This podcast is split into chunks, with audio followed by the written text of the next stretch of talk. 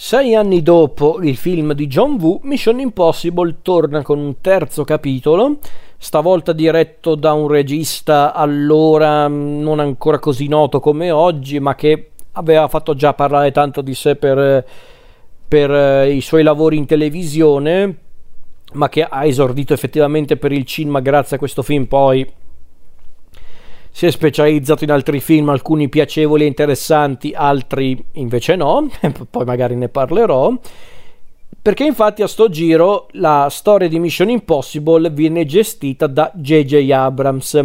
e non a caso a sceneggiare questo film ci sono due collaboratori di fiducia di J.J. Abrams, oltre allo stesso Abrams, e questi collaboratori sono Alex Kurtzman e Roberto Orci, che vedrete sicuramente in qualsiasi lavoro che vede il coinvolgimento di J.J. Abrams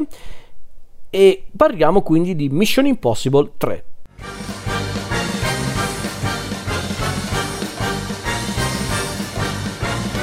A questo giro Ethan Hunt non lavora più come agente operativo, ma piuttosto è una sorta di addestratore per le nuove reclute, perché lavora sempre per l'IMF, ma ripeto, non è più un agente operativo e perché non è più un agente operativo, semplicemente perché si è intromesso il peggior nemico per un agente segreto, ovvero l'amore. Perché infatti eh, Ethan Hunt ha incontrato una ragazza, Giulia, il personaggio di, eh, di Michelle Monaghan, questa giovane infermiera che ha rubato il cuore a Ethan e quindi i due si sono messi insieme, si stanno anche per sposare, eh, però Ethan non ha mai raccontato nulla eh, a, a, Giulia, non ha mai detto nulla riguardo l'IMF e il suo vero lavoro e sembrerebbe che tutto vada per il meglio per Ethan e Giulia se non fosse che a un certo punto un ex eh, compagno e amico di Ethan, ovvero John Musgrave, il personaggio di Billy Crudup, lo contatta perché ha bisogno di lui, perché infatti vuole che Ethan Hunt partecipi a un'ultima missione, ovvero a andare a salvare una sua allieva, ovvero Lindsay Ferris, interpretata da Kerry Russell, che è stata catturata durante una missione a Berlino. E quindi Ethan, visto che comunque è anche legato alla, alla sua allieva, decide di andare appunto a Berlino a salvare um, Lindsay e si fa aiutare da una squadra che vede ovviamente l'immancabile Luther, ma anche due giovani elementi, ovvero Declan Gormley, il personaggio di Jonathan uh, Rhys Meyers, e Zen Lei, il personaggio di Maggie Q, e quindi i nostri danno inizio a questa operazione di recupero. In effetti riescono a salvare Lindsay, ma per poco, perché infatti eh, si scoprirà che Lindsay era, era arrivata a scoprire un misterioso piano che coinvolge a quanto pare sia il direttore dell'agenzia Theodore Brassel, il personaggio di Lawrence Fishburne, ma soprattutto la misteriosa e pericolosa figura di Owen Devian, questo terrorista a dir poco cattivo e pericoloso interpretato da Philip Seymour Hoffman. Non vado oltre per chi non ha visto il film. Allora, qui in un certo senso vengono introdotti gli elementi che poi diventeranno caratteristici della saga di Mission Impossible come la conosciamo oggi. Su certi aspetti eh, Mission Impossible 3 è il primo capitolo della saga di Mission Impossible vera e propria perché alla fin fine i primi film di Mission Impossible non è che avevano una vera e propria continuità l'uno con l'altro, invece da qui in poi ci sono dei legami che si possono trovare tra un film e l'altro. Qui c'è il personaggio di Giulia, il fatto che cominciano ehm, a presentarsi quelli che diventeranno i collaboratori di fiducia e fissi di Itanante, quindi c'è sempre il solito Luther, ma viene anche introdotto il personaggio di Simon Pegg, ovvero Benji, che poi da, diventerà da, da, protocollo fantasma in poi un uh, membro di fiducia della squadra di Ethan. E ehm, anche lo stesso stile del film si aggancia a quello che caratterizzerà appunto i film futuri della saga, quindi molto più in linea per esempio con lo stile di James Bond o perlomeno dei film di James Bond di quel periodo, quelli di Casino Royale dei film con Daniel Craig. E quindi su questo aspetto il film è interessante. Il film di per sé è un film d'azione onesto e piacevole su certi aspetti è una sorta di Mission Impossible per famiglie, su certi aspetti perché la violenza c'è ma è molto edulcorata, è molto terra terra lo stesso Hunt è un personaggio sì spericolato, sì un po' sbruffone, ma forse privo di quegli elementi che spesso lo rendevano un po' cupo nei film precedenti. Diventa più, più che tutto un simpatico mascalzone, ma tutto sommato buono, innamorato. Quindi questa volontà anche di umanizzare un po' Ethan, mm, per molti è stato un po' un tradimento, per me non è necessariamente un male, ci sta per carità. Il film di per sé è carino, si guarda molto volentieri, è un film anche figlio della sua epoca, perché in certi punti ricorda tanti film d'azione dell'epoca, come appunto i film di James Bond con Daniel Craig, ma per esempio in certi punti questo Mission Impossible 3 mi ha ricordato anche un po' il film di Die Hard di quegli anni lì che era molto urbano e esagerato come del resto è un, un film di Die Hard attuale eh, su certi aspetti però J.J. Abrams voleva semplicemente divertire il pubblico il che non è, non è una cosa brutta assolutamente Soltanto che c'è una cosa da dire, è sicuramente migliore del film di John Woo, secondo me, su certe cose, perché magari l'azione è un po' più eh, mal gestita, perché J.J. Abrams non è un regista che mi dispiace a grandi linee, ma con i, i momenti più dinamici, con l'azione... Eh, parliamone perché infatti volevo parlarne dopo ma a questo punto J.J. Abrams era un regista che all'epoca era noto soprattutto per le sue produzioni televisive per, per aver contribuito a creare serie come Alias, Lost eh, e cose del genere poi da Mission Impossible 3 ha cominciato anche a fare film per il cinema ha per esempio riportato Star Trek al cinema con risultati che a me personalmente sono piaciuti. I film di Star Trek di J.J. Abrams sono film di intrattenimento che mi guardo sempre volentieri. Eh, ha diretto pure un film molto carino che è Super 8, un film che ho anche rivalutato in positivo non molto tempo fa, che è una sorta di proto Stranger Things su certi aspetti, Super 8.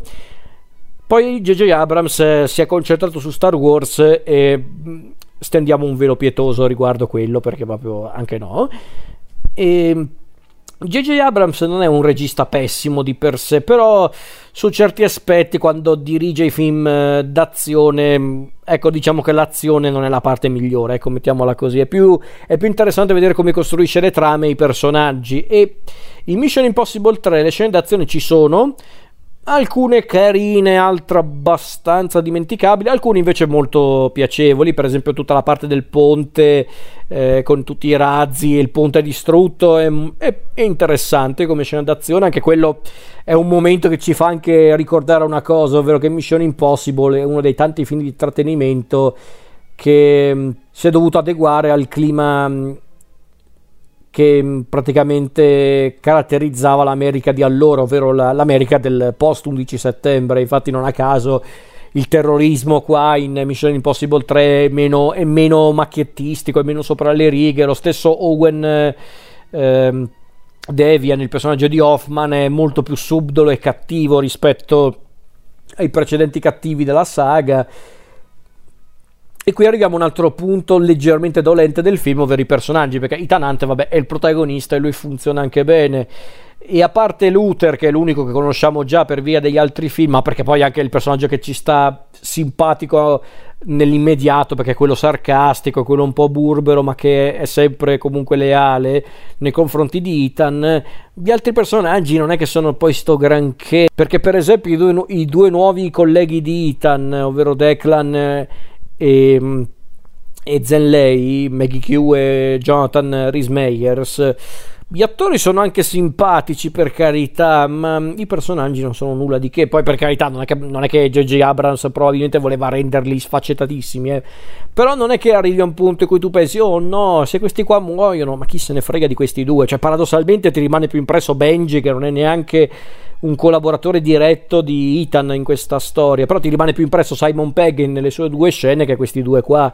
Lo stesso cattivo, che in realtà poi, se vogliamo dirla tutta, Owen Devian è sì il cattivo principale, ma in realtà deve fare un po' da specchio per le allodole, perché poi in realtà ci sarà la, la gra- grande, per modo di dire, rivelazione riguardo alla veramente criminale dietro tutta la storia di Mission Impossible 3 però Owen Devian stesso non è poi un cattivo così interessante. È un cattivo interessante semplicemente perché c'è Philip Seymour Hoffman a interpretarlo e Hoffman, pace l'anima sua, era un attorone incredibile, quindi lui sicuramente rende Devian a dir poco terrificante. Se io penso infatti al prologo del film, quello che vede appunto Devian che minaccia Giulia con Ethan che è impotente, che non può salvarla, eh, in quel momento eh, Devian è davvero spaventoso, ma perché Hoffman spaventoso. Per il resto, Devian non è poi un cattivo così interessante, nel senso ti rimane impresso per il carisma dell'attore, ma nulla più, nient'altro. Eh, perché poi, ripeto, è un cattivo abbastanza regolare, che peraltro muore in una maniera a dir poco deficiente, però vabbè, ci può anche stare. Eh, che altro posso dire? Anche le scene d'azione, quelle più scanzonate e divertenti, tipo quella della città del Vaticano o tutta la parte di Shanghai sono anche carine per carità. È un film carino, ecco, mettiamola così, è un film carino che ha sicuramente contribuito a riportare Mission Impossible al cinema, sempre comunque con un po' di ritardo perché sono comunque passati sei anni dal film di John Woo e poi peraltro Protocollo Fantasma è arrivato nel 2011, quindi l'ha riportata al cinema la saga di Mission Impossible fino a un certo punto, quindi Peccato, però forse JJ Abrams aveva capito l'approccio più corretto per riportare Mission Impossible al cinema, non tanto nello stile complessivo, perché ripeto, Mission Impossible 3 forse è il più eh, come posso dire, il più indirizzato alle famiglie tra i film di Mission Impossible. Cioè, nel senso, se magari i primi film di Mission Impossible, quello di De Palma e di John Woo, si potevano anche far vedere a una famiglia composta da adulti, bambini anziani, ma magari c'erano quei momenti un po' violenti, un po' troppo sofisticati. Questo qua invece è un film d'azione molto regolare, anche un po' fumettoso e, e mi va benissimo per carità. Ma magari manca quel guizzo in più per renderlo davvero memorabile, secondo me almeno. Poi ripeto, non è un film che mi dispiace di per sé, però magari con un regista un po' più capace sul lato più dinamico e legato all'azione avrebbe reso il film decisamente più interessante, parere mio, eh, si intende. Però io la vedo così. Peccato però perché in realtà la strada era quella giusta, perché infatti da qui in poi eh, la saga ha preso la strada migliore, perché infatti secondo me da Protocollo Fantasma in poi Mission Impossible ha fatto il salto di qualità che doveva fare da un pezzo perché infatti Mission Impossible Protocollo Fantasma per me rimane il migliore della serie ad oggi è quello più divertente, quello con le scene d'azione migliori, è quello più dinamico, è quello più sciolto con il ritmo, ci sono i migliori personaggi. Eh, poi da Rogue Nation eh, in poi, quando c'è Christopher McQuarrie a gestire completamente la saga, è lì sì che c'è il vero proprio salto di qualità perché Mission Impossible diventa più orizzontale, quindi c'è una storia che si suddivide in diversi film, i personaggi diventano ricorrenti, quindi su certi aspetti Mission Impossible 3 è l'inizio di questa nuova fase della saga cinematografica che era forse necessaria arrivati a questo punto perché non potevano tirare avanti sempre comunque con il regista di turno che fa un film particolare ma abbastanza dimenticabile. Quindi è proprio l'antipasto Mission Impossible 3 e al di là di questo comunque ripeto è un film d'azione carino non memorabile non è memorabile non è magari particolarmente memorabile o innovativo ma comunque è piacevole da guardare. E ripeto è il giusto antipasto per i film successivi che sono secondo me uno più bello dell'altro